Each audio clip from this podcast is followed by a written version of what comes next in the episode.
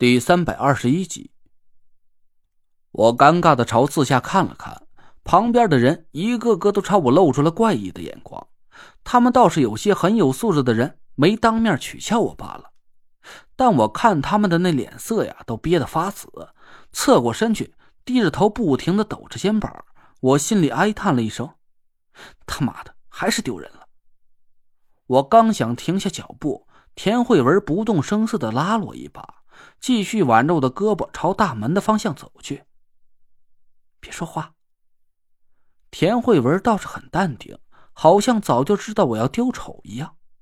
我只能硬着头皮继续朝大门走过去。门口的保安强忍着笑意对我鞠了一躬：“先生、女士，请出示你们的邀请函。”从天天祥那里拿来的邀请函，倒是早就放到我西装内侧的口袋里了。我掏出来递给保安，他看了一眼，脸色稍稍一变。陈先生、田女士，请走这边的 VIP 通道。保安屈着身子，把我和田慧文请到大厅的右侧。我看见那边是一个电梯入口，但和大厅另一侧一个较大的电梯入口不同，这边的电梯门是金色的。我有点不解，悄悄的问了田慧文一声：“怎么，这个保安你认识啊？”还特意给咱开了个 VIP 通道。田慧文笑了笑说：“你当爸给咱充那三个亿的保证金是白给的呀？拍卖会会根据缴纳保证金的多少，把嘉宾分为三六九等的。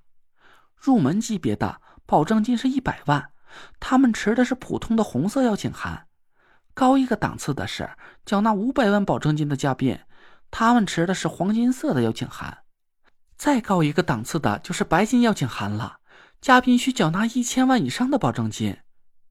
像咱俩这种黑色邀请函，是需要缴纳一个亿以上的保证金才会发放的黑金 VIP 嘉宾。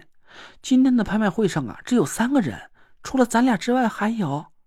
嗨呀，这不是田家千金田慧文小姐吗？田慧文的话还没说完，突然旁边传来一道声音，我们俩回过头看了过去。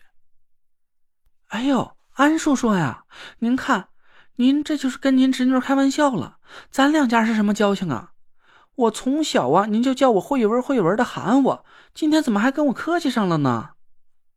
田慧文笑着和来人打招呼，我看了他一眼，那个是五十多岁的男人，体型微胖，穿戴倒是干净利落，一点也不像是电视剧里那种经常演中年油腻的暴发户。他戴着一副稍带点颜色的无框眼镜，一双精明的眼睛在镜片后闪出得体的笑容。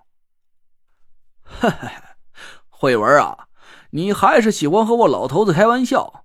好好，慧文，看你今天志在必得的气势，这是打算来拍卖会上大展身手了是吧？哎，老田呢？他没来呀？田慧文笑着说。我爸今天有点其他的事没过来，是我老公陪我来的。累赘，这是安总，和爸爸是多年的老朋友。按咱两家的交情啊，你要叫一声叔叔。我赶紧叫了声安叔叔，伸手和安总握了握手。他拍着我的手大笑起来，说：“好好，我也不见外，就叫你一声小陈了。好啊，年轻有为，一表人才啊！我可都听老田和老孙说了。”你是中州五魁陈大师的亲传弟子，法力高深，以后的前途不可限量啊！这个安总很会夸人，我觉得他跟唐风和楚灵两口子绝对有的一拼。我赶紧跟他客气了几句，他又做出一脸夸张的遗憾表情，看着田慧文。哎呀，慧文啊，你说说你，从小就这么有福气，哎，你说这么好的姑爷去哪儿找啊？打着灯笼都得遇三年，怎么就让你老田家给搜了回家了呢？真是羡煞旁人呐！我让安总是一顿猛夸，差点整个人都飘上了天。田慧文问起了安总今天来拍卖会是看上了什么宝贝，安总笑着摆了摆手说：“你还不知道你安叔叔呀？我这个人呐，就是好摆弄个玩意儿。”但真正能拿得出手的有几样啊？我只不过是来凑凑热闹罢了。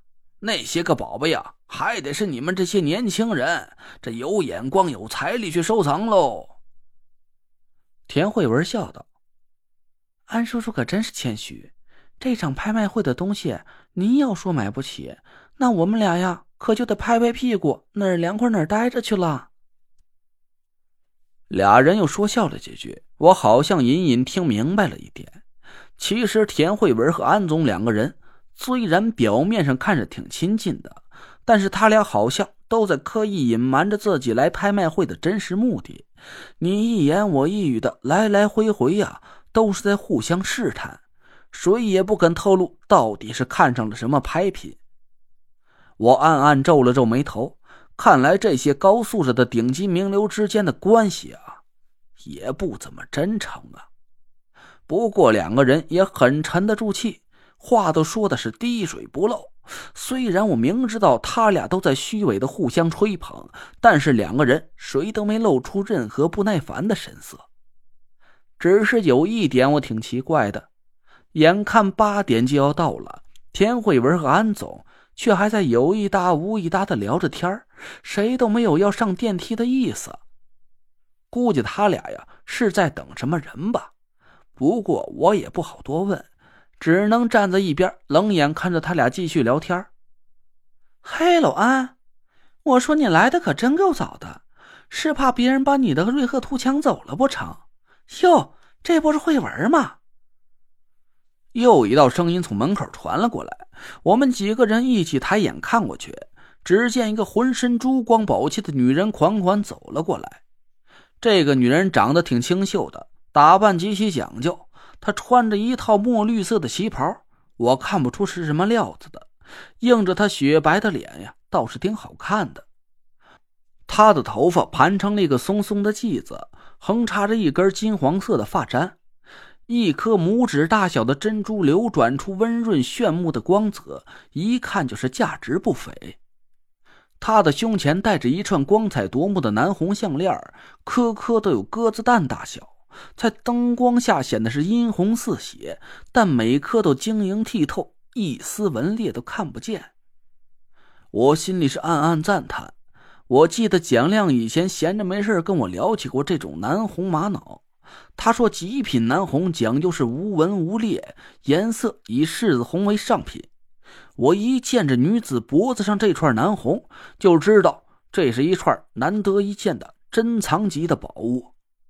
从这个女人的穿戴打扮上就能看得出来，她肯定是非富即贵，是个上层社会的名流。但是就有一点挺奇怪的，我忍不住有点想笑。那就是他的嗓门是奇大无比呀！从他一进门，大厅里所有人的眼光都被他吸引了过来，人群里爆发出一阵低低的惊呼声。我愣了一下，难道这个女人很有地位吗？我怎么看着大家的眼光都有点儿崇敬吧？还有些人的眼神里，甚至是带着有些畏惧。田慧文和安总见女人走了过来。两人同时眼色一正，恭恭敬敬的站直了身子。花姐，您来了。嗯，我来晚了，还劳驾田大小姐在这候着，真是该打。那个叫花姐的女人拉着田慧文的手，她笑着弯起了两只眼睛。当她的眼光扫到我身上的时候，我突然硬生生的打了个激灵。